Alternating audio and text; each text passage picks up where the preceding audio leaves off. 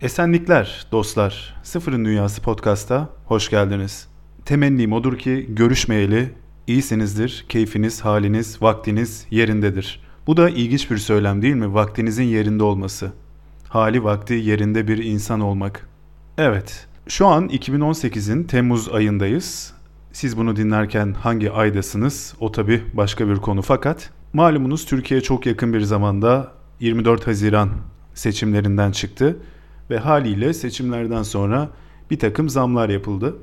Bu tabii bir şey, bu normal bir şey. Sonuçta seçim dönemine kadar bazı şeyler askıya alınır ki seçmen darılmasın, bozulmasın, anlık kararlar vermesin vesaire vesaire. Yani bunu X, Y, Z partisi de yapabilirdi değil mi? Fakat benim değinmek istediğim nokta şu ki yine ve yeniden alkollü tüketim mamullerine özel tüketim vergisi arttırımına gidildi. Ve bu şekilde bazı ülkelerde alkollü içecek kategorisinde dahi olmayan bir kutu bira 8,5 liraya çıkmış oldu. Alkol tüketebilirsiniz, tüketmeyebilirsiniz. Bu ayrı bir konudur. Fakat şunu dile getirmezsem ben rahat edemeyecektim bu bölümde. İktisadi bağlamda ve sosyal bağlamda bir denge vardır, bir optimum düzey vardır değil mi? Mallara, ürünlere getirilebilecek vergi hususunda. Ve bana öyle geliyor ki Türkiye Cumhuriyeti artık alkol üzerinden aldığı vergi konusunda tehlikeli sayılabilecek bir eşiğe gelmiştir. Neden? Başta hepimizin bence şunu düşünmesinde yarar var. Alkole getirilen zamlara en çok sevinen, tırnak içerisinde söylüyorum, meslek grubu ne yazık ki torbacılar. Yani uyuşturucu tacirleri. Şunu diyebilirsiniz, alkol alamadığı için, bulamadığı için torbacıya yönelecek insan varsa zaten yönelsin, bu doğal seçilimdir. Ben bu söyleme üzülüyorum. Ne yazık ki bir süredir böyle bir perspektif de olduğunu görüyorum insanlarda. İşte bir genç varoş bir mahallede, kenar bir mahallede diyelim kalp krizi geçirerek ölüyor ve birileri buna iyi doğal seçilim oldu zaten şeklinde cevap veriyor. Hangi koşullar altında, nasıl sosyal bir stres altında yaşadığını tam olarak bilmediğimiz insanlara bu kadar kesin hükümler vermek ki bu insanların bu ülkenin gençliğini teşkil ettiğini de hatırlayarak bunu gerçekten tehlikeli buluyorum. Bilhassa gençler diyebiliriz ki 25 yaşına kadar artık adına ne derseniz deyin. Felekten bir gece çalmak veya kafayı bulmak veya eğlenmek, kafayı güzelleştirmek için oturup 4, 5, 6 bira her neyse içmek isteyebilirler. Fakat şu an 4-5 bira için ödeyecekleri tutar 40-45 lira yapmaya başladıysa ne yazık ki özellikle de risk grubunda olan yaşların 16-22 arasında diyebiliriz 20-25 lira tutan bir hapa yönelmesi ve maalesef Türkiye'de bunun temini o kadar da zor değil, işten bile değil değil mi? Çünkü oturduğumuz yerden kesin hükümler vermek çok kolay fakat bir sosyal bilimci, toplumu tahlil eden bir gözle bakarsanız Türkiye gençleri arasında uyuşturucu kullanımı evet artıyor ve bir taraftan da alkollü içeceklere erişim zorlaşıyor. Tabii şunu da diyebilirsiniz, bu ülkenin şu an hem iç siyaset bağlamında hem dış siyaset bağlamında hem de kültürel bağlamlarda, sosyal bağlamlarda bu kadar problemi varken neden buna takıldın? Diğer sorunlardan zaten sürekli bahis ediyoruz değil mi? İnternette, günlük hayatımızda, dost meclisinde vesaire. Ama bu bana atlanan ve sadece alkol tüketen insanların daha azınlık görülen bir kitlenin problemiymiş gibi yansıtılıyormuş gibi geliyor ve bu beni rahatsız ediyor. Çünkü bu konunun ülke gençliğinin sentetik kimyasal uyuşturuculara yönelmesiyle bir korelasyonu, bir ilişkisi olduğunu düşünüyorum ve evet bu ülkenin gençlerinin çok önemli ve tartışmaya değer bir konu olduğunu haliyle düşünüyorum. Tabii ki şöyle bir şey de var. Bazı insanlarda belki dini perspektifle bu vaziyetin hayırlı olduğunu düşünüyorlar. Yani eğer alkolün temini daha zor olursa maddi olarak gençlerimiz içmez şeklinde kendilerince iyi niyetli bakıyorlar. Fakat benim demek istediğim bu denklemin çok daha farklı değişkenlere tanımlı olduğu. Ve bu konuda iyi niyetli olsak da ne kadar samimiyiz aslında değil mi? sokaklarda 15-16 yaşında tiner kullanan çocukları, bali kullanan çocukları gördüğümüzde ilginç bir şekilde cemiyette o kadar da büyük bir tepki oluşmuyor. Ki tiner ve bali bir insanın kendine yapabileceği madde kullanımı bağlamında en kötü şey. Neden? Sözüm ona kafa yapmasının sebebi beyninize giden oksijeni bloke etmesi. Bu şu anlama geliyor. Beyniniz yeterli oksijen alamadığı için kapanıp açılıyor, kapanıp açılıyor ve bu esnada bir uyuşmuşluk, bir süzülme hissi ve sözüm ona bir kafa yaşıyorsunuz. Ne pahasına? Beyninizin yavaş yavaş dokularının ölmesi pahasına. Ve maalesef toplumun, devletin, STK'ların bunu engelleme konusunda güçlü, sistematik, kalıcı faaliyetler içerisinde olduğunu görmüyorum. Bireysel çabalar var, iyi niyetli çabalar var ama ne yazık ki yetmiyor. Kısaca alkole getirilen özel tüketim vergisi zamlarının ne pahasına olduğunu düşünmek ve sadece bir bütçe hesabı olarak değil, toplumsal akıbetleriyle değerlendirmek çok mühim diye düşünüyorum. Bunun dışında tabii alkolün şöyle bir özelliği de var. Daha çok cemiyet içinde içileni makbuldür. Yani bir restoranda veya dost meclisinde veya barda artık nasıl olacaksa. Yani bir anlamda aslında kontrol etmesi, denetimlenmesi de daha kolaydır. Kıyıda, köşede, parklarda, kenarlarda hap atan, tiner çeken insanlara göre, değil mi? Yani tüm bunlar düşünülüyor mu, tüm bunlar hesaplanıyor mu diye merak ediyor insan. Ki bu olgunun daha net de anlaşılabilmesi açısından belki de bakılabilecek en iyi dönem Amerika Birleşik Devletleri'ndeki Prohibition dönemidir, değil mi? Yani alkollü içeceklerin üretiminin, ithalatının, taşımacılığının ve satışının tamamen yasaklandığı ve 1920'den 1933'e kadar sürdüğü Amerika Birleşik Devletleri'ndeki bu dönemdir. Bu dönemi biliyor muydunuz? Belki filmlerde veya Amerikan cemiyetinin tarihine meraklıysanız denk gelmiş olabilirsiniz. Çok ilginç bir dönem, değil mi? Düşündüğünüz zaman Amerika Birleşik Devletleri'nde tam 13 yıl alkolün yasaklı olması. Peki bunun sebebi neydi?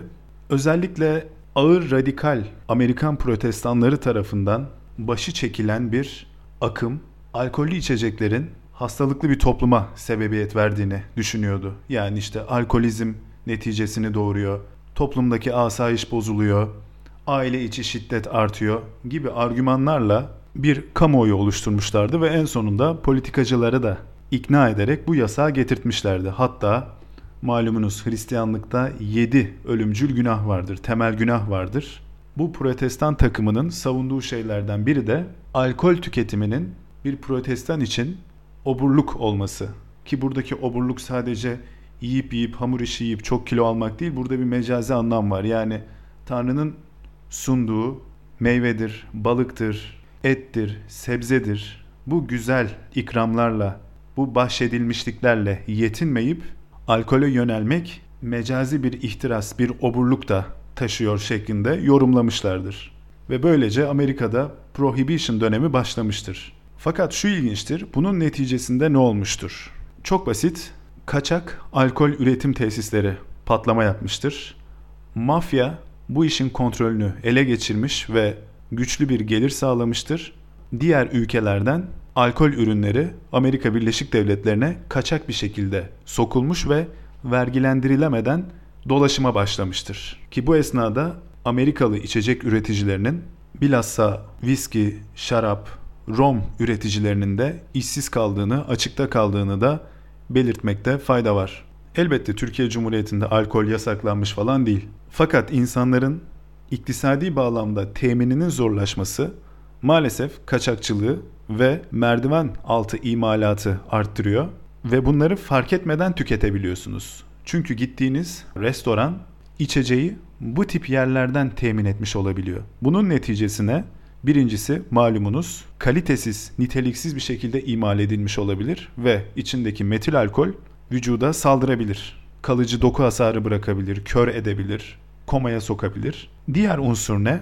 Bunun vergilendirilemiyor olması. Yani devletin hazinesine giremiyor olması, değil mi?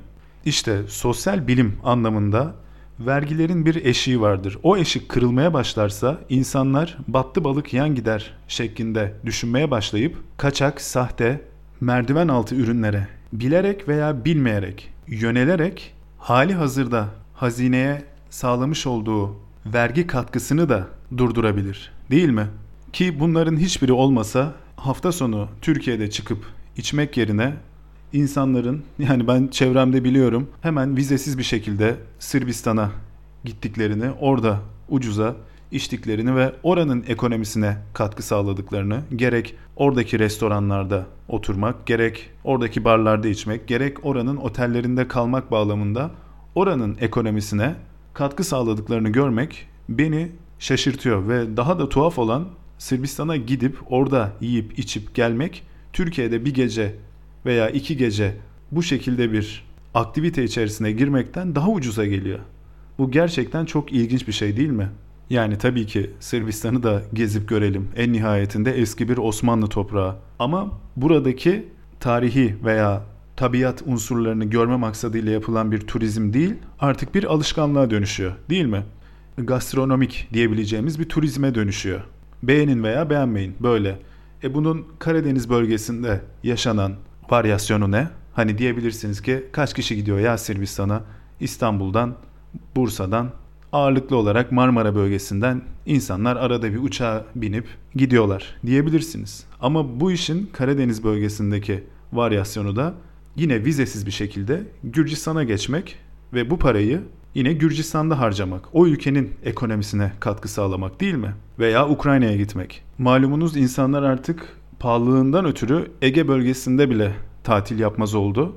Daha doğrusu eskisi kadar yapmaz oldu. Onun yerine Yunan adalarına gidiyorlar. Orada yiyip içiyorlar ve yine Türkiye'de Ege bölgesinde yapacakları seyahate kültürel ve gastronomik olarak yakın bir seyahat yapıp, değil mi? Sonuçta o bölgenin yemekleri benziyor birbirine, mezeleriyle, deniz mutfağıyla vesaire. Daha ucuza bir tatil yapmış oluyorlar ve o ülkenin gelirine dönüşmüş oluyor. Ki bu noktada şu hususu da ilginç buluyorum.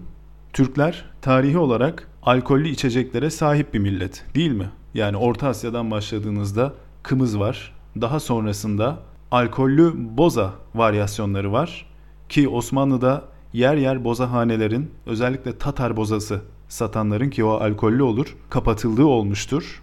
Daha sonra da hepimizin malumu rakı var, değil mi? Fakat bununla sınırlı kalmıyor. Türkiye toprakları aynı zamanda Akdeniz iklim bölgesi içerisinde yer almasıyla da farklı aromalarda, farklı lezzetlerde üzüm verebilme ve haliyle şarap verebilme kabiliyetine sahip. Malumunuz üzüm çok hassas bir meyvedir, değil mi? Tarımı çok zordur. Nazik bir şekilde koparıp o salkımları ezmeden, büzmeden, çürütmeden derleyerek hemen tüketiciye ulaştırılmasını sağlamanız gerekir. Aksi halde karlılığını kaybeder. Fakat onu şaraba dönüştürmek hem iktisadi anlamda bir katkı değer koymak demek, hem de ürünün ömrünü çok ama çok uzatmak demek, raf ömrünü, değil mi? Ki şarap üretiminin ve hatta bira üretiminin bu topraklarda ne kadar eskiye gittiği, biranın Hititler dönemine kadar götürülebileceği gibi savları düşünürseniz daha da ilginçleşiyor. Bundan bahsetmek istedim. Yer yer hak vermiş olabilirsiniz, hak vermemiş olabilirsiniz. Bu konu hakkında fikirlerinizi destekleyen veya karşı çıkan, memnuniyetle duymak isteyeceğimi, dinlemek isteyeceğimi belirtmeme bile gerek yok herhalde. Bana şahsen yazabilirsiniz veya SoundCloud, olmadı blog üzerinden yorum olarak atabilirsiniz tabii ki. Bu arada garip bir yaklaşım, garip bir anlatım olacak bilmiyorum ama onu artık siz takdir edersiniz. Alkol aynı zamanda iletişim ve muhabbet bağlamında da bazı tetikleyicilere sahip olma özelliğine sahiptir, değil mi? Karşıdaki insanla bir paylaşım içerisine girme açısından. Kimi kültürlerde özellikle, yani sentetik uyuşturucu kullanmanın sahip olmadığı, olamayacağı bir sohbet, uzun süreli bir sohbet kültürüne sahiptir, değil mi? Yoksa uyuşturucu çekip 20-30 dakika konuşan, kendi kendine mırıldanan insanları söylemiyorum tabii ki. O an için karşıdaki insanla olan iletişiminizi kolaylaştırabilir ve bu karşınızdaki kişinin belki de normalde söylemekten imtina edeceği şeyleri de söylemesine sebebiyet verebilir, değil mi? Başıma şöyle bir şey gelmişti, onu anlatmak istedim. Bir vesileyle bir Çinli ile sohbet ediyordum. O esnada da bira içiyorduk. Bilenleriniz bilir, Çinliler belki kültürel, belki Alışkanlık, belki de ırsi, genetik faktörler gereği gerçekten alkole karşı dayanıksızlar. Hatta bunun genetik, yani onların vücut yapılarıyla alakalı olduğunu, buna dair araştırmalar okuduğumu hatırlıyorum. Yani atalarının düzenli bir alkol tüketimi olmadığı için vücut tam olarak bunun nasıl işleyeceğini, buna nasıl reaksiyon göstereceğini bilmiyor. Bu yüzden daha hızlı etkileniyorlar ve daha absürt bir şekilde etkileniyorlar. İşte halsiz hissetme, hemen uyuklama isteği gibi vesaire. Tabii Japonları burada ayırabiliriz değil mi? Onların kendi yerel içkileri ve belli bir içki kültürleri var. Bunun da şöyle bir savı var, şununla ilgili olabilir diye. Malumunuz içki antiseptik maksatlarla da kullanılmıştır değil mi? Ne demektir antiseptik? Enfeksiyonu, mikrobu, çürümeyi önleme maksadıyla kullanılan çeşitli maddeler. Mikrop kırıcılar diyebiliriz modern anlamıyla. Haliyle özellikle antik dönemlerde büyük bir önemi var. Çünkü bunu fark etmişler. Alkol yara almış, hasar görmüş dokulara iyileşmesinde yardımcı olduğunu deneme yanılma metoduyla fark etmişler. Bu arada antiseptik kelimesini etimolojik olarak incelemek istersek, şu an öyle aklıma geldi. Nasıl bir yol izleriz? Anti, malumunuz bir şeyin karşısında olan, onu önleyen, onu engelleyen. Tamam. O zaman septik ne demek? Septik, kokuşmuş, çürümüş, çürümeye kalkışmış, bunlara ilişkin olan demek. Peki biz bu kelimeyi bir de nereden tanıyoruz? Foseptik kelimesinden tanıyoruz değil mi? Dilimize Fransızcadan geçmiş olan, Fransızca fus, çukur demektir. Septik ise Grekçeden gelerek çürüyen, kokan demektir. Yani foseptik lağım çukurudur tam olarak. Biz tekrar antiseptiğe dönersek, özellikle Japon mutfağına bakarsanız bir ada kültürü olması sebebiyle envai çeşit o bölgeye özgü deniz canlısını, sadece balık değil mi? Ahtapotundan tutun kalamarına, deniz kabuklularına, yengecine vesaire tükettiğini görürsünüz ki sushi denen bir mutfakları var. Balığı hemen hemen ve deniz ürünlerini hemen hemen çiğ yedikleri. İşte böyle bir mutfağa sahipseniz bir şekilde alkol kültürü de geliyor. Ne maksatla geliyor? Antiseptik işlevi sebebiyle geliyor. Eski toplumlar mikroorganizmalardan, bakterilerden haberdar olduğu için değil, bunu deneme yanılma yöntemiyle keşfediyorlar. İşte bir sofra düşünün. İlgili sofrada o balıklar, o deniz ürünleri yendikten sonra ertesi gün kimisi hastalanıyor. Halsizlik, mide bulantısı vesaire diye hayal edelim. Ama kimileri daha sağlıklı. Nasıl bir nedensellik ilişkisi var? Bu adamlar sofrada pirinç rakısı, yani sake içmişlerdi. İşte bu nedenselliği kurduklarında o içki kültürü, sahip oldukları mutfak kültürü sebebiyle daha da gelişim göstermeye başlıyor. Ama Çin'e bakarsanız, Çin denize, tabii ki okyanusa, tabii ki kıyıları olmakla beraber aslında bir karasal kültürdür. Bir tarım toplumudur. Ve buna mukabil içki kültürünü özellikle tetikleyecek bir faktör olmadığını görüyoruz. Hatta şimdi söyleyeceğim şey size daha ilginç gelebilir. Ben eski kuşaklardan, Türkiye'den bahsediyorum. Akşamları oturduğu zaman 1-2 kadeh rakı içip yatan o kuşaktan bahsediyorum. Bu kültür hemen hemen artık kayboldu diyebiliriz. Eskiden aile babalarının yatmadan önce günün yorgunluğunu, stresini atmak için radyo dinlerken biraz beyaz peynir, biraz karpuzla içtiği 1-2 kadeh rakı kültürü artık kayboldu. Ben o kuşaktan meyve yedikten sonra üstüne özellikle bir tek sek rakı vuran insanları biliyorum. Sebebi neydi? O zamanki meyvelerde tabii daha doğal, daha tabii olmaları sebebiyle kurtçuk çıkabilmesiydi. Yani şimdilerde marketlerde paketler içerisinde, plastik kaplar veya streç filmler içerisinde aldığımız meyveler o zaman yoktu değil mi?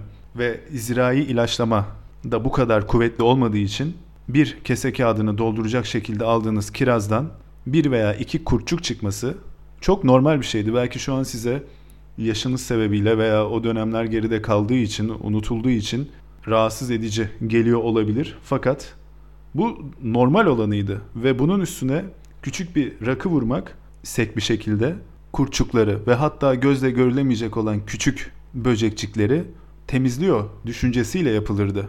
Ama sanırım o güzel insanlar o güzel atlara binip gittiler rakılarıyla değil mi? Bu arada tabii şunun da altını çizmek lazım. Benim buradaki maksadım bir alkol güzellemesi yapmak değil. Ah o eskiler eskiler nostaljik zamanlar güzellemesi yapmak değil. Her şeyi realitesi içerisinde konuşmak lazım. O jenerasyondan olup kafayı çektikten sonra eşine, ailesine şiddet uygulayan insanlar da yok muydu? Tabii ki vardı. Onları da biliyorduk, duyuyorduk. Fakat zaten benim herhangi bir mutlak X noktasına varmaya çalışmadığımı, sadece burada sohbet ettiğimizi biliyorsunuz. Neyse onu söylemeye gayret ediyorum. Ve her zaman da söylediğim gibi sizin yapmak istediğiniz bilgi, tecrübe katkılarına da hep açık olduğumu söylüyorum. Yoksa alkolün her şey gibi fazlasının zarar olduğunu herhalde söylememize gerek yok. Evler, aileler yıktığını, insanları bağımlı hale getirebileceğini söylememize gerek yok. Her şey tadında, yerinde güzel değil mi? O sebeple o eski insanların da 1-2 kadeh şeklinde içtiklerinden bahsetmeye çalıştım. Fazlasını içen zaten muzır bir hale geliyordu. En azından duyduklarımız, bildiklerimiz bu yöndeydi demiş olayım. Yalnız konu yine nereden nereye geldi? Evet, hatırladım. Çin. Çinli şahısla içtiğim 2-3 biradan bahsediyordum.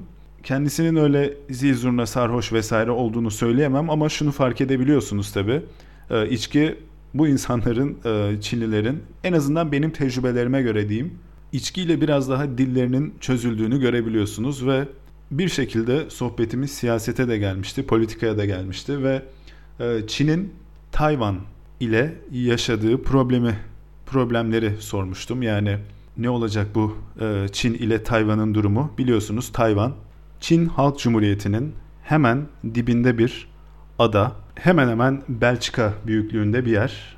Büyük ihtimalle biraz daha büyüktür. 19. yüzyılın sonlarına doğru Japonlar ada üstünde hak iddia ediyor ve bir savaş sonucunda Çin'den burayı alıyorlar. En nihayetinde 2. Dünya Savaşı sonunda Japon İmparatorluğu, yani Çin'in bir kısmına, Tayvan'a, Kore'ye ve hatta Rusya'nın bir kısmına, Hong Kong, Singapur, Endonezya gibi etki bölgeleri de olan o Japon İmparatorluğu yıkıldıktan sonra Tayvan kendi başına bir ülke olarak karşımıza çıkıyor. Fakat şöyle bir ilginç unsur var. Ülke kendisine Çin Cumhuriyeti diyor. Evet, Tayvan kendisine resmi olarak Çin Cumhuriyeti namını vermiş durumda. Bizim Çin diye bildiğimiz ülke ise aslında Çin Halk Cumhuriyeti, değil mi? Arada öyle bir fark var. Lafın özüne gelirsek, bu coğrafya hala günümüzde aidiyet bağlamında sıkıntılı bir coğrafya. Çünkü Çinliler buranın kendilerine, yani Çin Halk Cumhuriyeti'nden bahsediyoruz, kendilerine kültürel ve siyasal anlamda tabi olması gerektiğine inanıyorlar. Fakat gerek ada halkı benim bildiğim kadarıyla, gerek de Avrupalı ülkeler, Birleşmiş Milletler'in çoğunluğu Çin'in daha fazla güçlenmesine engel olmak için buranın bağımsız bir ülke olarak kalmasını istiyorlar. Şimdi konu döndü dolaştı neden buraya kadar geldi? Alkollü içeceklerden bahsediyorduk. Sonra Çinli bir kişiyle olan muhabbetime gelmiştim.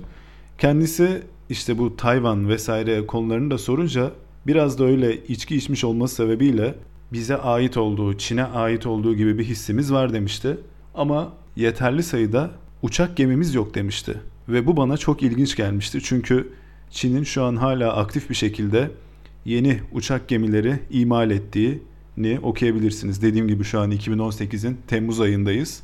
Bu söylediği bana gerçekten çok ilginç gelmişti. Tabii ki bu çok derin, gizli, tuhaf bir bilgi değil belki. Biraz uluslararası politikaya, askeri teknolojilere ilgi duyan birisi zaten bu hususu kolayca görebilir, tespit edebilir diye düşünüyorum. Ama bunu böyle açık bir şekilde dile getirmesi bana şey gibi gelmişti açıkçası. Bu mevzuya bakacağız ama hele bir uçak gemilerimiz tamamlansın. Çünkü malumunuz bir adadan bahsediyoruz. Bir adayı ürkütebilmeniz için denizde hakim olmanız lazım, değil mi?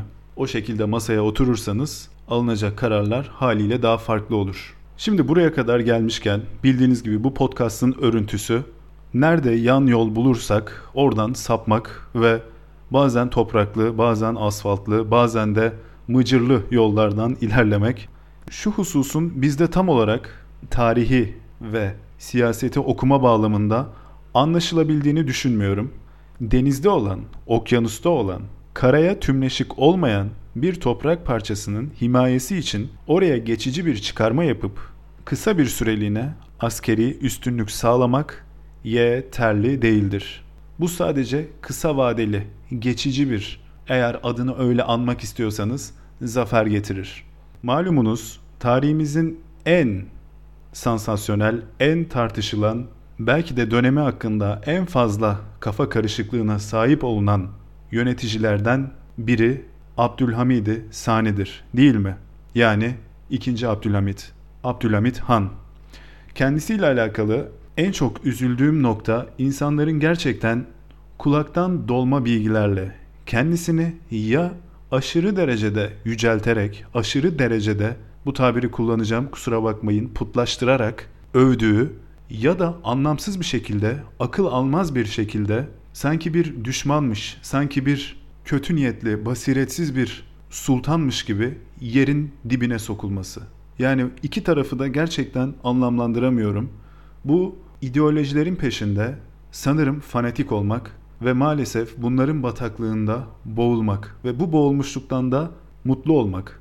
Her şey eleştirilerek anlaşılabildiğinde güzel diyorsak belki de biraz bu konuya da girebiliriz. Çünkü kendisiyle alakalı en büyük spekülasyon, döneminde hiç toprak kaybedilmedi, böyle bir iddia var. Diğer iddiada en çok toprak onun döneminde kaybedildi, en önemli topraklar. Bu öyle bir konu ki iki tarafı da nasıl baktığınıza bağlı olarak haklı görebilirsiniz. Neden? Her şey döneminin şartlarına, ahvaline göre incelenecekse, kendisi ciddi anlamda ölmekte olan, artık çoğu dokusu, faaliyetini yitirmeye başlamış bir imparatorluğu hayatta tutmuştur. Ve bunu askeri erkten ziyade diplomasi ve politika becerisiyle yapmıştır. Fakat askeri güç, askeri erk de olmadan bu politikalar belli bir yere kadar devam edebilir, değil mi?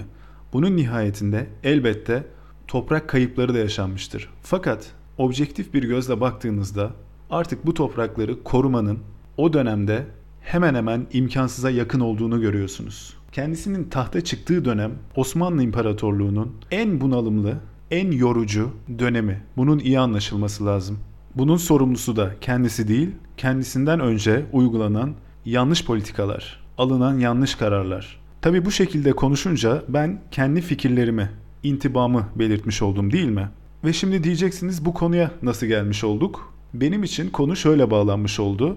Dedik ya, bir adayı, denizde bulunan bir toprağı kontrol etmek için geçici bir çıkarma yapabilme yetisine sahip olmanız yeterli falan değildir. Büyük ihtimalle hangi toprak parçasından bahsettiğimi anladınız. Kıbrıs, değil mi? Özellikle bu yönde bir tartışma hakim Türkiye'de.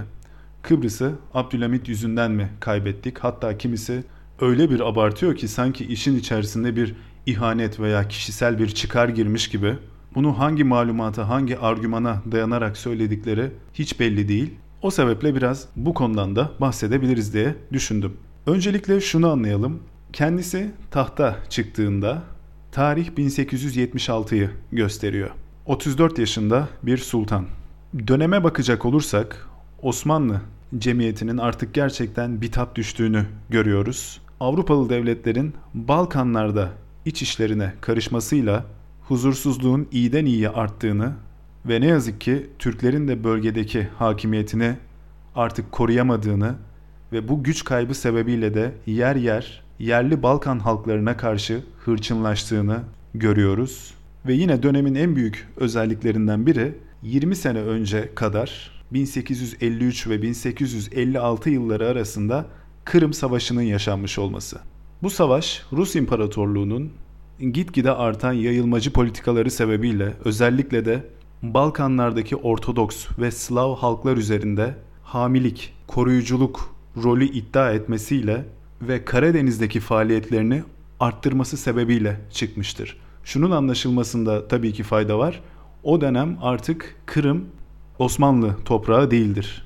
Kırım üzerindeki Osmanlı hakimiyeti 1774 tarihli Küçük Kaynarca Anlaşması'yla tamamen kaybolmuş, sözüm ona Kırım Hanlığı bağımsız bir hale getirilmiş ama yaklaşık 10 sene sonra Rus İmparatorluğu tarafından ilhak edilmiştir ve Kırım artık Rus İmparatorluğu'nun bir parçası haline gelmiştir. Tabii Osmanlı İmparatorluğu bunu sindirememekle beraber, neden? Çünkü bölgede ciddi bir Türk nüfus var, Tatar nüfus var, Müslüman nüfus var ve imparatorluğun eski topraklarından biri Fatih Sultan Mehmet döneminde fethedilmiş, o dönemden itibaren Osmanlı'ya siyasal ve kültürel olarak bağlılık içerisinde olan Kırım Hanlığı adı altında yönetilen bir Türk toprağından bahsediyoruz. Fakat buna rağmen Osmanlı'nın Kırım'ı geri almaya yönelik bariz bir hamlesi olamamıştır. Neden? Kendi iç problemleri ayrı bir sorun. Bunlardan en büyüğü yine o dönemde nedir? Yeniçerilerin yeni kaldırılmış olması, Yeniçeri Ocağı'nın yeni kaldırılmış olması ve bu devletin askeri sisteminin, taktiklerinin, stratejisinin ve sosyal yapısının hatta yeniden şekillendirilmesini gerektirmesi.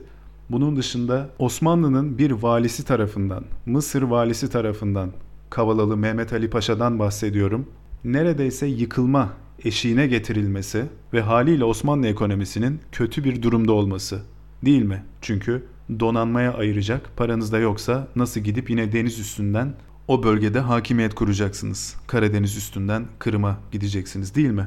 En nihayetinde bizim gelmek istediğimiz nokta, Osmanlı gerçekten ilgili dönemde çok yorgun, bitap bir halde, tekrar etmiş olalım, 1830'larda yaşanan bu Kavalalı Mehmet Ali Paşa olayından sonra Osmanlı'nın gerçekten hasta adam olduğu düşüncesi, bilhassa Rusya İmparatorluğu'nun yayılmacı politikası için onlara bir motivasyon oluyor. Politikaları Kırım Savaşı'na sebebiyet veriyor. Çünkü artık Rusya İmparatorluğu ciddi bir agresiflik içerisine girmiş ve İstanbul'u hedefliyor, değil mi? Yani artık biraz şuradan toprak kazanayım, biraz şuraya doğru büyüyeyim diye bir gayesi yok. Hançeri Osmanlı İmparatorluğu'nun kalbine saplamak niyetinde olduğu için bu İngiltere ve Fransa'yı da bizi çok sevdiklerinden değil, bize aşık olduklarından değil, siyasi çıkarları kesişmediği için. Çünkü Rusların İstanbul'a hakim olması demek, boğazlara hakim olması demek. Bu da ne demek?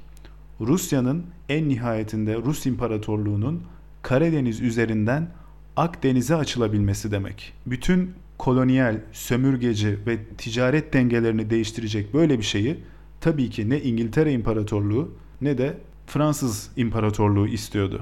Ve bu sebeple Kırım Savaşı'nda Osmanlılara destek oldular. Savaşın nihayetinde Rus İmparatorluğu yenilmiştir. Fakat öyle bir anlaşma imzalanmıştır ki Osmanlı İmparatorluğu'nun da Türklerin de aslında kaybeden taraf olarak görüldüğü, bilhassa haliyle Britanya İmparatorluğu, İngilizler ve Fransızlar tarafından ayyuka çıkmıştır ve 1856 yılında imzalanan Paris Antlaşması Türklerin de zararına olacaktır. Örneğin bir madde okumuş olalım. Karadeniz askerden, savaş gemisinden tecrit edilecek. Karadeniz'deki tüm tersaneler, ister Türk tersanesi olsun, ister Rus tersanesi olsun, yıkılacak ve hiçbir donanma bulunmayacak. Eflak ve Boğdan'a, yani günümüz Romanya'sına ne Rusya ne Türkler karışabilecek, iç işlerine dokunmayacak. Yani artık bağımsızlığa doğru giden yola girecek. Sırbistan üzerinde Osmanlı İmparatorluğu daha yumuşak davranacak, askeri müdahaleden kaçınacak gibi maddelerle bu anlaşma sonuçlanmıştır. Yani bir anlamda Osmanlı İmparatorluğu hayatta kalmıştır ama bu savaşın gerçek anlamda karlı çıkanı İngilizler ve Fransızlar olmuştur ve hatta malumunuz savaş esnasında ciddi bir dış borç alımı içerisine de girilmiştir. Ve bu borçlar daha sonra Osmanlı İmparatorluğu ve Türkiye Cumhuriyeti'nin sırtına binmiştir, değil mi? İşte böyle bir ortam, Osmanlı'nın bu yorgun, bu bitkin ama yine de ayakta kalmaya çalışan bu halinin anlaşılması lazım. 19. yüzyıl imparatorluğun en uzun yüzyılı, değil mi? Hatta İlber Ortaylı'nın bu isimde bir kitabı var. Bir cemiyetin, bir sosyetenin, bir imparatorluğun hayatta kalma savaşını görüyorsunuz.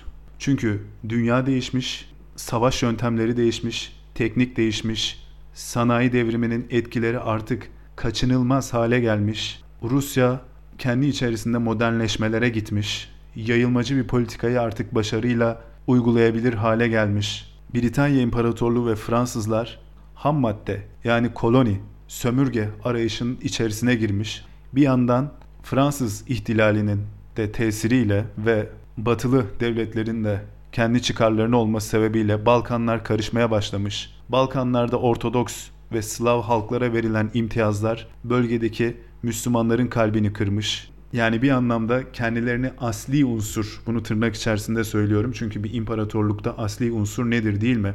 Ama asli unsur olarak hissetme, kendilerini ayrıcalıklı hissetme özellikleri kaybolmaya başlamış. Sonuçta düşündüğünüz zaman askere çağrıldığı zaman yine Türk Müslüman askerler çağrılıyor, onlar savaşıyor, onlar ölüyor.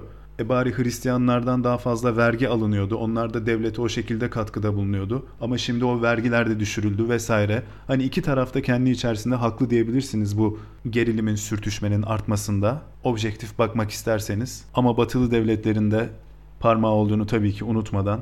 İşte böyle yorucu, böyle bitkin akıbetlerden sonra 1876 yılında Abdülhamid Han, 2. Abdülhamit tahta çıkar. Yani kağıt üstünde baktığınızda evet Osmanlı Balkanlar'da var ama zaten Abdülhamit geldiğinde fiiliyatta bu sadece demografik bir unsur olarak kalmış. Yani oradaki Türk, Müslüman nüfus var ama artık devletin işlevselliği yitmeye başlamış o coğrafyada.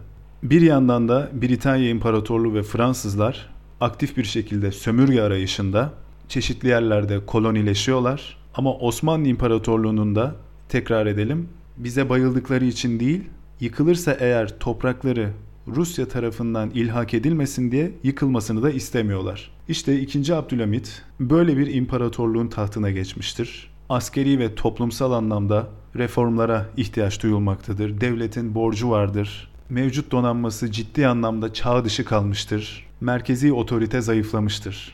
Tüm bunları fırsat bilen ve yayılma arzusu haliyle devam etmekte olan Rus İmparatorluğu, Osmanlı İmparatorluğu'na hem doğudan yani Kafkas cephesinden hem de aynı anda Tuna cephesinden yani diyelim ki o zamanlar Türk toprağı olan Bulgaristan üzerinden iki farklı cepheden aynı anda saldırmıştır. Ve güya kağıt üstünde Osmanlı İmparatorluğu'na bağlı gözüken ama aslında öyle olmadığını artık herkesin bildiği çünkü ordular çekilmiş, devlet enstitüleri zayıflamış, Romanya ve Sırbistan da kendi çıkarlarına bu olduğu için doğruya doğru Rus İmparatorluğu'nun yanında yer almışlardır.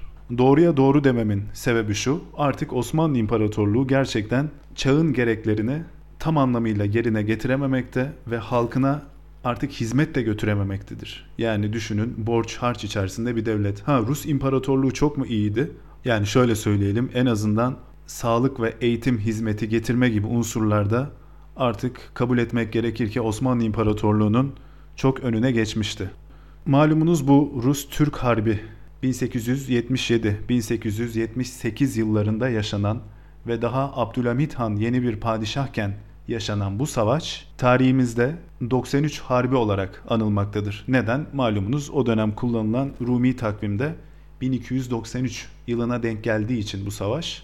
Açık konuşmak gerekirse böyle bir külliyen saldırının Osmanlı İmparatorluğu tarafından o kadar da beklenmediği, buna o kadar da hazırlıklı olunmadığı anlaşılmaktadır. Daha önce saydığımız sebeplerden ötürü. Çünkü imparatorluğun vakte ihtiyacı var. Bir dönüp kendi içine bakmaya ve belli başlı reformları, belli başlı yenilikleri, belli başlı ilerlemeleri gerçekleştirme ihtiyacı var. Fakat buna vakit bulamadan tekrar kendini bir savaşın içerisinde bulması haliyle hiç ama hiç istenmeyen bir şey olmuştur. Evet, şimdi kendinizi Abdülhamit Han'ın yerine koyun ve düşünün bakalım. Tahta yeni geçmiş, 35 yaşında bir sultansınız. Devletle ilgili yapmak istediğiniz, devletle alakalı yapmak istediğiniz yenilikler, değişiklikler, yeni atamalar, düzenlemeler varken kendinizi bir anda tekrar bir savaşın içerisinde buluyorsunuz. Savaş ilginç anlara sahne olmuştur. İşte Tuna Nehri'nin Ruslar tarafından mayınla döşenmesi, üstünde olan donanma çarpışmaları, normalde birbirini sevmeyen Balkan halklarının işte Sırplar, Rumenler, Bulgarların müttefik haline gelmesi, birlikte savaşmaları, tarihteki en önemli 10 Türk direnişi arasına girebilecek bir müdafaa da yaşanmıştır. Malumunuz Gazi Osman Paşa'dan bahsediyorum. Modern Bulgaristan'ın kuzeyinde yer alan Plevne'nin meşhur savunması kendisi tarafından ve onun askerleri tarafından yapılmıştır. Öyle ki Plevne Türklerin tutunduğu yani Rusların geçişine mani olduğu bir alana dönüşmüştür. Coğrafi olarak Plevne'nin yerini bilmek bizler için, Türkler için ehemmiyetli bir konu.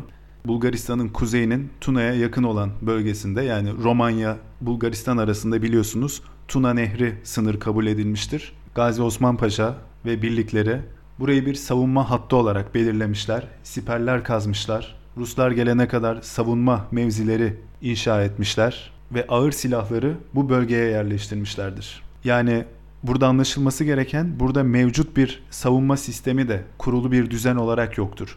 Yani Türkler bunu da Gazi Osman Paşa'nın savunma hattını bu bölgeye kurma kararı vermesiyle gerçekleştirmişlerdir. Ve çok ciddi bir müdafaa yaşanmıştır. Malumunuz Rus İmparatorluğu ve Rumen orduları tam 4 kere, evet 4 kere şehri zapt etmeye çalışmışlar ama her defasında püskürtülmüşlerdir. Bu gerçekten inanılmaz bir şey, çünkü karşınızda hasta adam olarak baktığınız bir ülke var.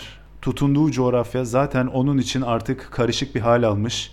Buna rağmen öyle bir tutunmuştur ki Türk ordusu oraya, gerçekten söküp atamamışlardır, çıkaramamışlardır. Ta ki Plevne'yi tamamen kuşatıp, yani sarıp sarmalayıp artık oraya gelen iaşe yardımını, oraya gelen teçhizat yardımını da kesene kadar. Çünkü artık o hale geldikten sonra savunma yapmak artık ölümden başka bir şey değildir, değil mi? Fakat öyle gözüküyor ki gerek Gazi Osman Paşa gerek Osmanlı ordusu bunu kabullenmiştir. Yani o bölgede ölmeyi.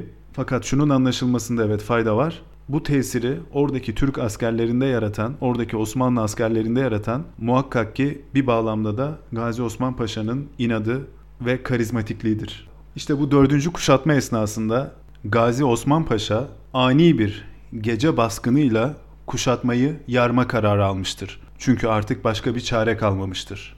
Böylece 1877'nin Aralık ayında Gazi Osman Paşa ve birlikleri şehri çevrelemiş olan Rus ve Rumen ordugahına, kampına şehirden çıkarak ani bir baskın yapmış ve başta avantaj da elde etmiştir. Çünkü Rus ve Rumenler hazırlıksız yakalanmıştır. Çünkü karşısındaki ordunun artık bitap düştüğünü, yiyeceksiz ve cephanesiz kaldığını biliyor. Bu sebeple hatta Türkler çoğunlukla süngüyle saldırmışlardır ve iki taraf arasında karşılıklı süngü savaşı başlamıştır.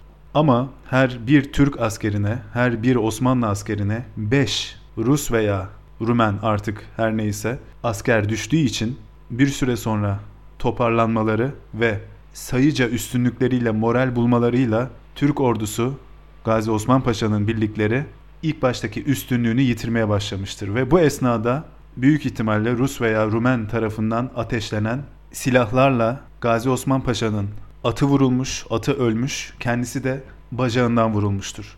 Bu görüntüden sonra bütün motivasyonunu, neredeyse bütün motivasyonunu Gazi Osman Paşa'nın liderliğinden, karizmatik liderliğinden ve onun inadından alan Türk ordusu, Osmanlı ordusu Gazi Osman Paşa'yı öldü zannedip, çünkü çevrelerine baktıklarında artık onu göremiyorlar ve bir söylenti dolaşıyor. Gazi Osman Paşa öldü şeklinde.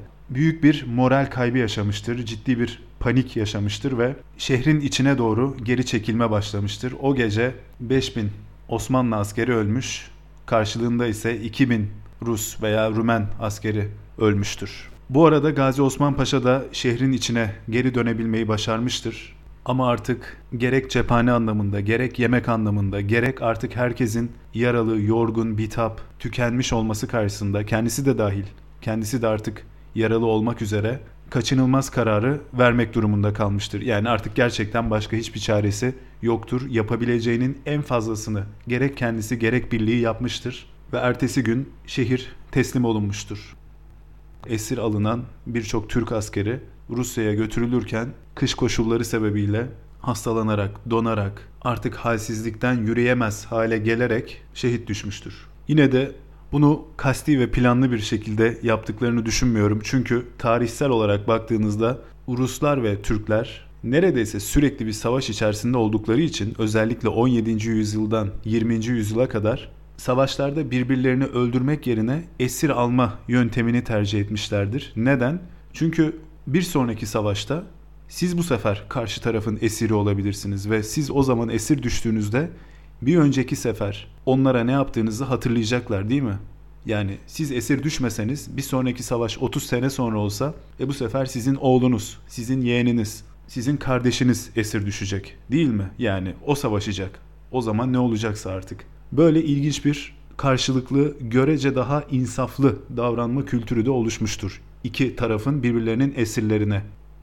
Burada şunu belirtmekte fayda var. Bu savunma, bu müdafaa sadece Türk cephesinde yankı uyandırmamış, aynı zamanda Rusları da hayli şaşırtmıştır. Bilhassa da dönemin Rus imparatoru olan 2. Alexander bizzat Plevne'ye gelerek Gazi Osman Paşa ile şehrin tesliminden sonra tanışmıştır. Yani kendisi istemiştir, ben bu Türk paşasıyla, bu Türk müdafisiyle tanışmak istiyorum diye. Ve hatta bu durumu resmeden tablolar mevcuttur. Bu arada müdafi, malumunuz müdafaa ile bağdaşık bir kelime. Müdafi, müdafaa eden demek. O da def kökünden geliyor değil mi? Def etme yani. Derseniz ki defans ile bir ilişkisi var mı? Hayır, yok. Tamamen tesadüf. Def etmek, müdafaa, müdafi. Buradaki def Arabi bir kelimedir. Defans ise dilimize Fransızcadan geçmiştir. Apayrı bir etimolojisi vardır. Apayrı bir kökü vardır. Hint-Avrupa dil ailesindendir o kök. Bir tesadüf söz konusu yani. Konumuza dönersek yine burada en dikkat çeken şeylerden biri de 2. Alexander'ın isteğiyle Gazi Osman Paşa'ya kılıcının iade edilmesi olmuştur. Bir şehir teslim alındıktan sonra o şehri savunmuş askerlerin silahları sökülür. Özellikle savunmayı yapan komutanın silahı alınır. Bu sembolik bir şeydir. Yani artık savunma bitmiştir. Bu şehir sizden alınmıştır ve senin tırnak içerisinde namusun, gururun olan silahın, tabancan, kılıcın senden alınmaktadır şeklinde bir eylemdir. Ve kendisine hayır, sen onurunla, gururunla bu şehri kanının son damlasına, ölümüne kadar savundun manasında Rus imparatorunun isteğiyle kılıcı geri iade edilmiştir. Taşıdığı mana ile beraber Gazi Osman Paşa'da kalmıştır. Daha sonra haliyle Rus ilerlemesi devam edeceği için ve böyle karizmatik ve neredeyse bir efsane olmuş paşa Türkleri yeniden motive edebileceği için Ruslar kendisini bırakmamıştır. Önce Romanya'da, sonra Sankt Petersburg'da bir esaret hayatı olmuştur. Fakat Rus imparatoru bu direnişe gerçekten saygı duyduğu için kendisine bir de bir nişan takmıştır. Yani bu şu anlama gelmektedir. Hani bu şahsa basit bir savaş esiri muamelesi yapılmaya, hani tırnak içerisinde söylersek savaş bitene kadar misafirimizdir şeklinde yorumlansın diye bu nişanı da takmıştır. Daha sonra Türk orduları yer yer direnişe devam etse de Balkanlar üstünde, Bulgaristan üstünde bir süre sonra ağır Rus taarruzlarıyla avantaj ciddi anlamda Ruslara geçiyor ve Türklerin savunma yapabilecek gücü gerçekten kalmıyor. Ve haliyle oradan da İstanbul'a, Konstantiniyye'ye, payitahta yürümesinin önü açılıyor Rus ordusunun. Ve artık İstanbul'da bir savunma savaşı yapılacağı düşünülürken, o şekilde hazırlıklar yapılma eşiğine gelmişken teklif edilen ateşkes anlaşmasını Ruslar en nihayetinde kabul ediyor. Tabii neden kabul ediyorlar? İlber Ortaylı bunu şu şekilde açıklıyor. Yani artık onlar da buraya geldiklerinde, Rus ordusundan bahsediyoruz, Rus İmparatorluk ordusundan, tükenmişti diyorlar. Yani onlar için de kolay değil. Ta oradan kalkıp bir seneden daha uzun bir sürede ki ciddi Türk direnişleriyle de karşılanıp Balkanları aşıp İstanbul'a kadar geliyorlar. Ama artık onlar da bitmiş durumdalar ve şöyle bir şey var. Hani İlber Ortaylı da bu şekilde izah ediyor. İstanbul'a girebilirlerdi diyor. Peki girdikten sonra ne yapacaklardı diyor. Değil mi? Yani bir şehre ordunuzu sokabilirsiniz. Ama ondan sonra orayı himaye edebilecek misiniz? Yani İstanbul'u himaye etmek için Marmara Denizi'nin karşı kıyılarına da çıkartma yapmanız lazım. Diğer taraftan buna İngilizlerin, Fransızların da müdahale edeceği kesin. Boğazları Ruslara bırakmamak için. Bu şartlar altında onlar da bir ateşkes, bir barış anlaşmasını bu esnada kabul ediyorlar.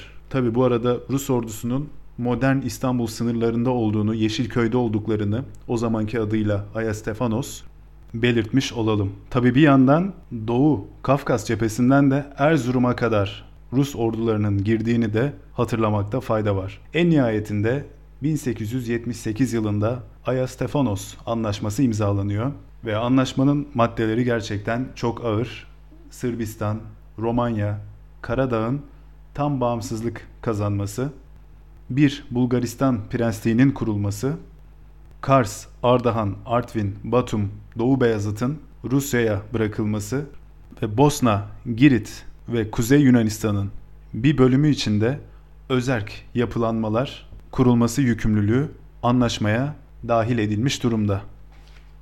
Bunun yanı sıra bir de Osmanlı İmparatorluğu, Rus İmparatorluğu'na savaş tazminatı, para vermek durumunda da bırakılıyor ve zaten ekonomi 20 sene önce yaşanan Kırım Savaşı'ndan sonra çok kötü bir haldeyken bu kadar toprak kaybının yanı sıra, çünkü bu aynı zamanda devletin gelirini, vergisini, kontrol ettiği ticaret bölgelerini yitirmesi manasına da geliyor. Bu anlaşmanın ne kadar ağır şartlar içerdiğini anlayabilirsiniz.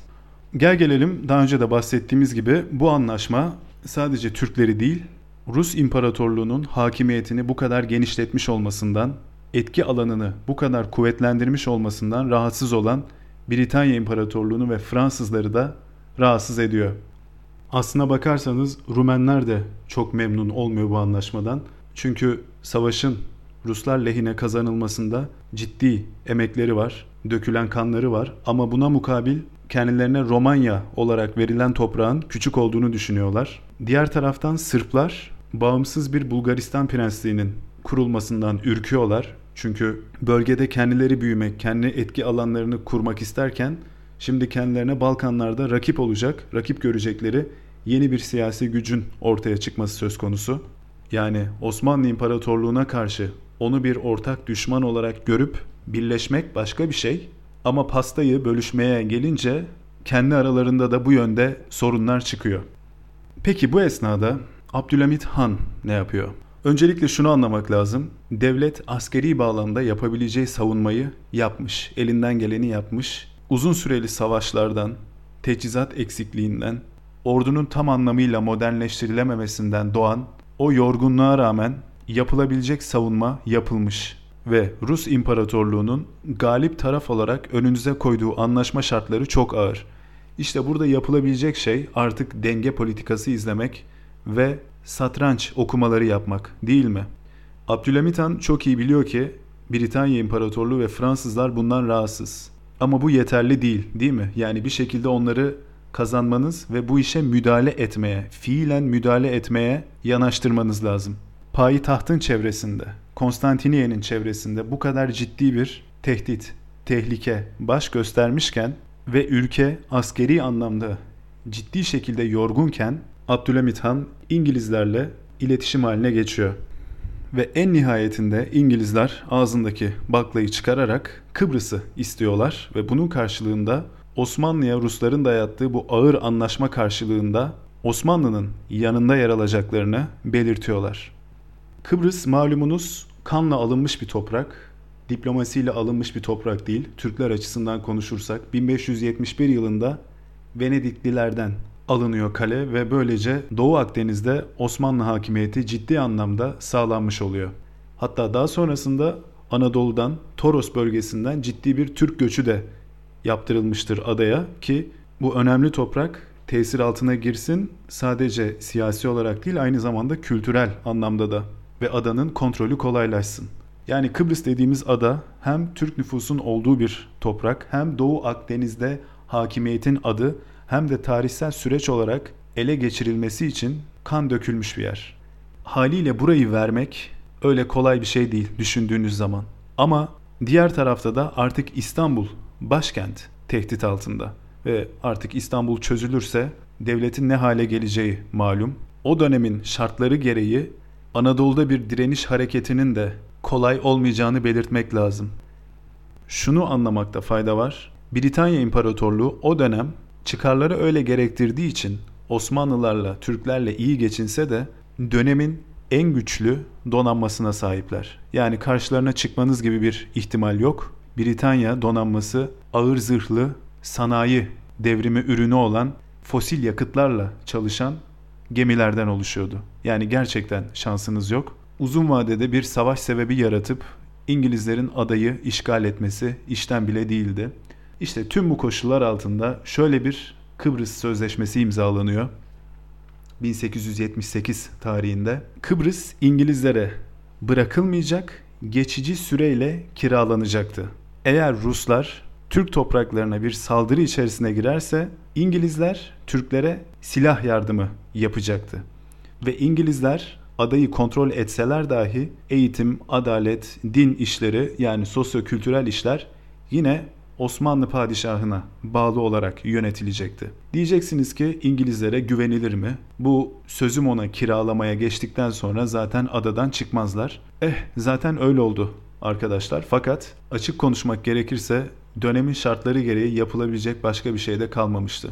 Yani sadece şu soruyu sorun kendinize. Kıbrıs'ı neyle savunacaktınız? Eğer Britanya donanması, siz zaten artık yıkılan bir imparatorluksunuz. Burası da pastadan benim alacağım dilimdir diye Kıbrıs'ın çevresine demirlese ne yapacaktınız? Yani o teknolojiyi, o gemileri aşıp adayı tekrar himaye etmenize imkan yok. Derseniz ki donanma gittikten sonra bölgeden tekrar çıkartma yapılır. Bu bir çözüm değil, çok geçici bir çözüm olabilir. Denizde korkutucu bir gücünüz yoksa sen buraya yaklaşamazsın şeklinde mesaj yollayacak bir korkutucu gücünüz yoksa o donanma tekrar geri döner. Bu sefer Akdeniz sahillerinizi tamamen olmak üzere bombalar ve o yaptığınız küçük geçici çıkartmaya da sizi pişman eder, değil mi? Düşünebiliyor musunuz? Tahta geçtikten 1-2 sene sonra başkentinizi kaybetme tehlikesiyle karşı karşıya kalıyorsunuz.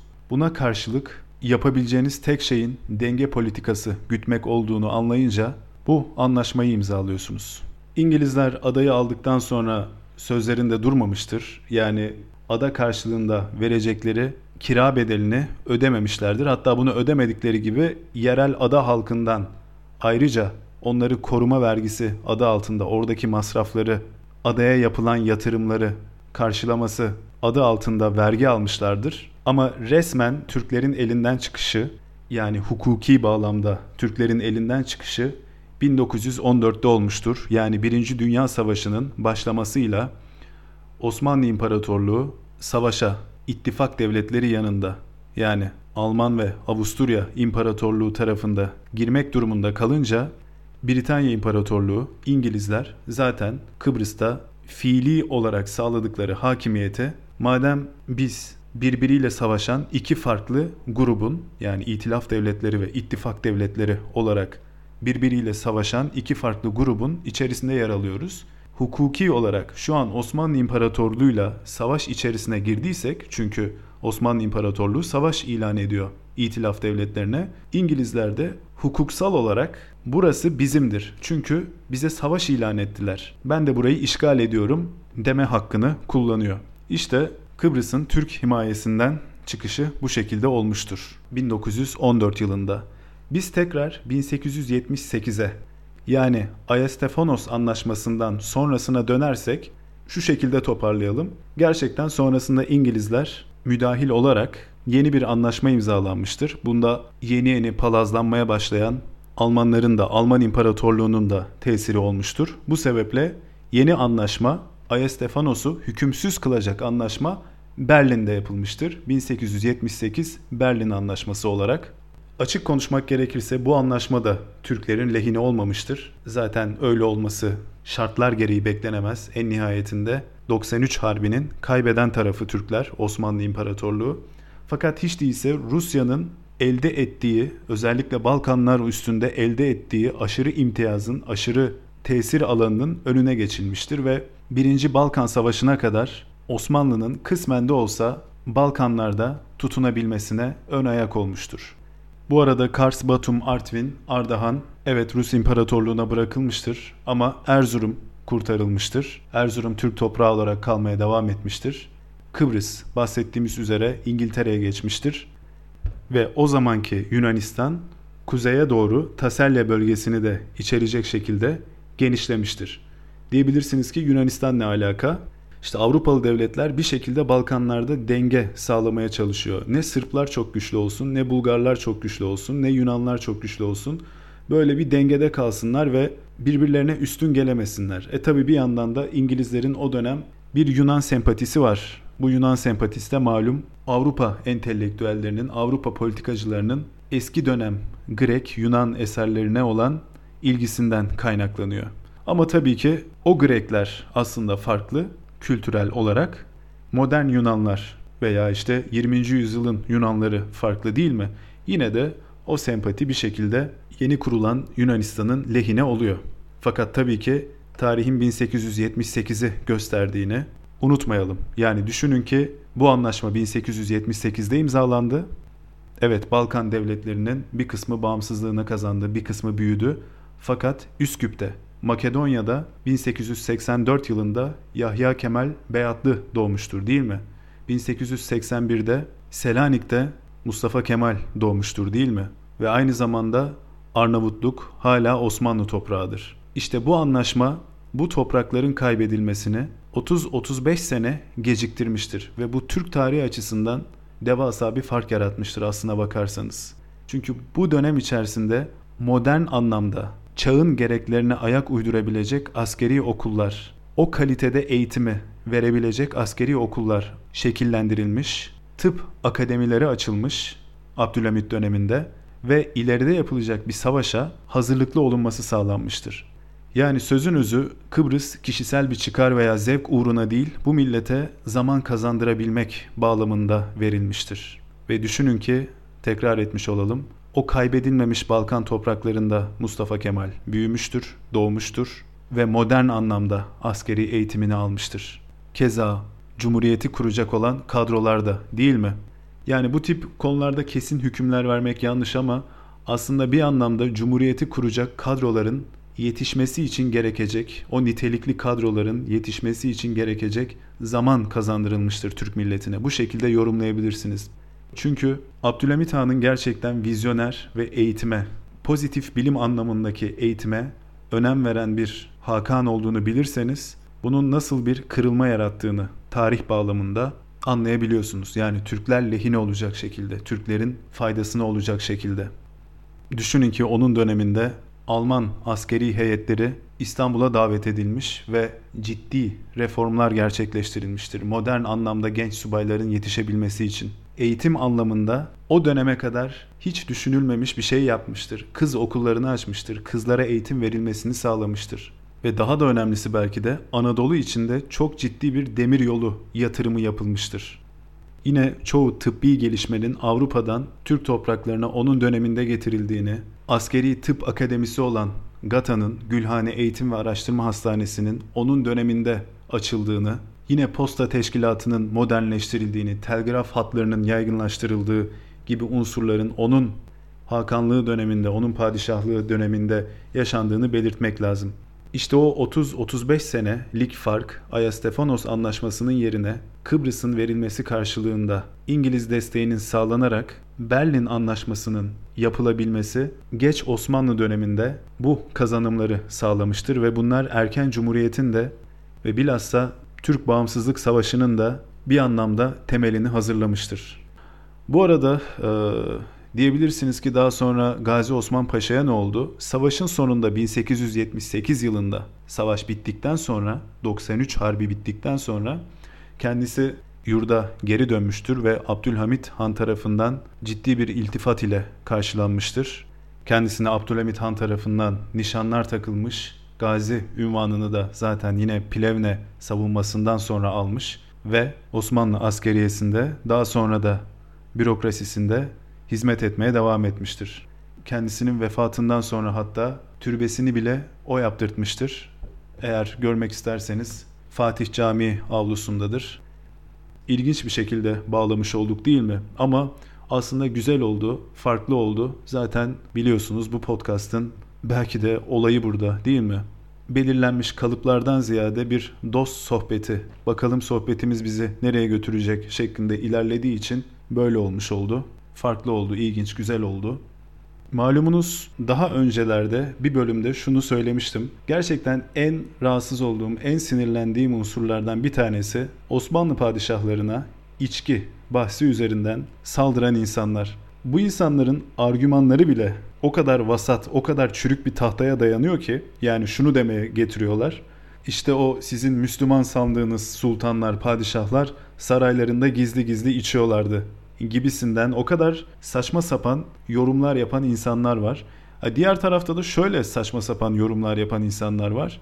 Padişahlar halifeydi. Asla alkole el sürmemiştir. Olmaz, böyle bir şey olamaz. Birincisini daha kötü kabul etmekle beraber iki tarafı da ciddi anlamda olayı idrak edememiş taraflar olarak görüyorum. Şunu anlamakta fayda var. Alkol tüketmek dinden çıkarmaz. İslam perspektifine göre olumlu, takdir edilen, helal sayılan bir şey görülmemekle beraber dinden çıkarmaz. Diğer taraftan da monark insanların, ülke yöneticilerinin evliya olmak gibi özelliklerle kasten bezendirilmesi aşırı romantizmin ürünüdür. Tarihi olduğu gibi anlamalı ve ne şekildeyse böyle yorumlamalıyız. Abdülhamid Han'ın torunu, 2009'da merhum olan Osman Ertuğrul Efendi, dedesinin ara ara rom içtiğini söylüyorsa ve bunu babasından öğrendiğini, yani 2. Abdülhamid Han'ın oğlu olan Mehmet Burhanettin Efendi'den, Şehzade Mehmet Burhanettin Efendi'den öğrendiğini söylüyorsa, bunu tarihsel bir olgu olarak kabul etmek normal olandır. Ve düşünün, yani kendinizi onun yerine koyun, yapabiliyorsanız eğer. Ölmekte olan bir imparatorluğun başına geliyorsunuz. Gelir gelmez o kadar ciddi siyasal, ekonomik, toplumsal, demografik, dinsel problemle karşılaşıyorsunuz ki hiç mi insani yönünüzü göstermeye hakkınız olmayacak? O stresi, o sıkıntıyı, o derdi düşünebiliyor musunuz? Ciddi anlamda Türk milletinin ve hatta hala o dönem Osmanlı İmparatorluğu bayrağı altında yaşayan Müslümanların sorumluluğu, hayatı, nerede yaşayacağı, geleceklerinin ne olacağı sizin iki dudağınız arasından çıkacak kelimeye bağlı. Bu stresi düşünebiliyor musunuz? Yani böyle bir insan oturup 1-2 bardak rom içtiyse içmiş olabilir. Bunu kim, nasıl bir argümanla, hangi bakış açısıyla eleştirebilir? Şahsen ben anlamıyorum. Ve belki de fark ettiniz, yani şu podcastta gerçekten sinirimin ortaya çıktığı konulardan bir tanesi bu. Evet. Biraz yoruldum açıkçası. Biraz da başım ağrıdı. Ama ilginç, güzel bir bölüm oldu. Böyle bir bölüm çıkmasından memnunum. Bu arada bu Osman Ertuğrul Efendi'nin bu beyanının sesli ve video kaydı da var. Aratırsanız bulabilirsiniz. Yani bir efsane vesaire değil. Hatta bulabilirsem eğer Murat Bardakçı'nın konuyla alakalı bir konuşması vardı. Onu bulursam buraya eklemiş olurum. Hatta şimdi buldum ve ekliyor olacağım. Dinleyelim bakalım. Bir mesaja cevap verdikten sonra şu reklama girelim. Sayın Faruk Ögüt sormuşlar. Hala aynı meseledeyiz. Abdülhamid'in içki içtiğini söylemiştiniz. Hatta Osman Ertuğrul Efendi'nin ses kaydından söz etmiştiniz. Hayır efendim, söz etmedim. Görüntülü kaydını yayınladım.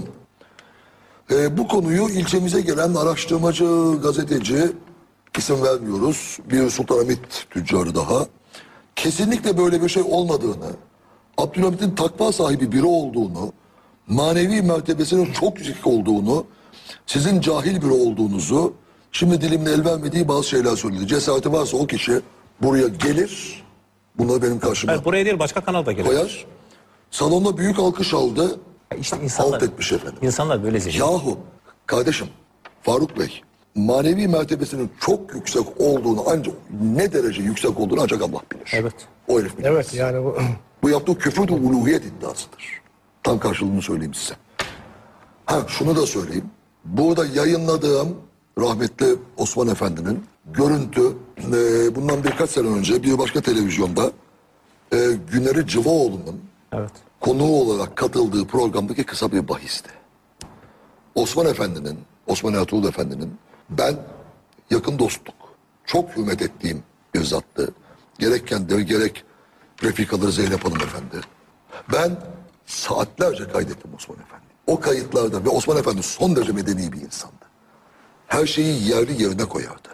Ne büyük babası için Evliyaullah'tan şuydu buydu diye böyle saçmalıklar ederdi. Bu zavallılar gibi.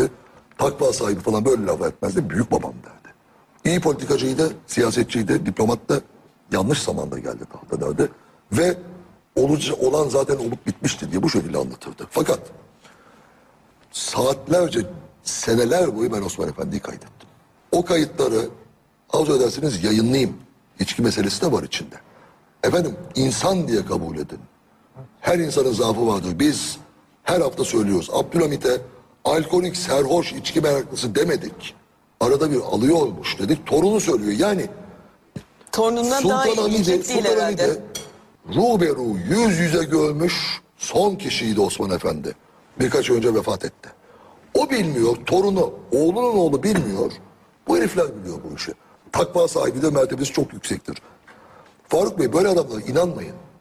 Bunlar sizin tarihe ve önemli isimleri olan muhabbetinizi istismar ediyorlar. Burada hiçbir şekilde Sultanahmet alkoliktir demiyoruz. Yani içki düşkünüdür demiyoruz. Torunu içiyor diyor. Bu heriflere ne düşer? Onlara ne artık? Neyi savunuyorlar? Çünkü para kazanıyorlar bu işten. Daha söyletmeyin beni. Allah Allah. Evet, kendisi de diyor yani gençliğimde buyurun, içerdim diyor. Yani, işte içerdim diyor yani. Sultanahmet hakkındaki evet, geçen hafta da söyledik. Yani. İki kitap vardır. Biri kızının hatıralarıdır. Ayşe Sultan'ın, babam Abdülhamid. İkincisi budur. Doktorunun, Atıf Hüseyin Bey'in hatıraları. Bu da Pan Yayıncılık'tan, demin Madam Yüdetsin kitabını çıkartan yayın evinden. Bu çok önemli bir hatıra. Tek kitap yani budur. Tarihçiler uyuyor bu kitap. Bu kitap kaç sene oldu çıkalı? 3 sene olmuştu zannederim ya. Kaçmış senesi? 2003, 7 sene olmuş. 7 senede tarihçiler uyuyor.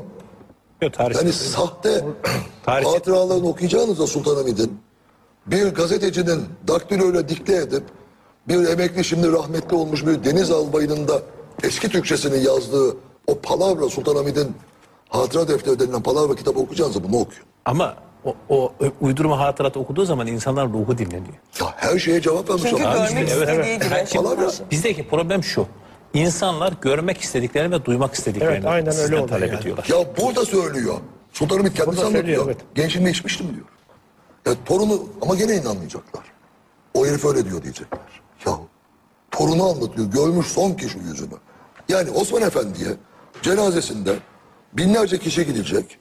Abdülhamit'in yüzünü gören son kişi de işte rahmeti rahmana kavuştu diye ağıtlar yazı yakılacak arkasından. Ama iş buraya gelince o bilmezdi ne bilir olacak.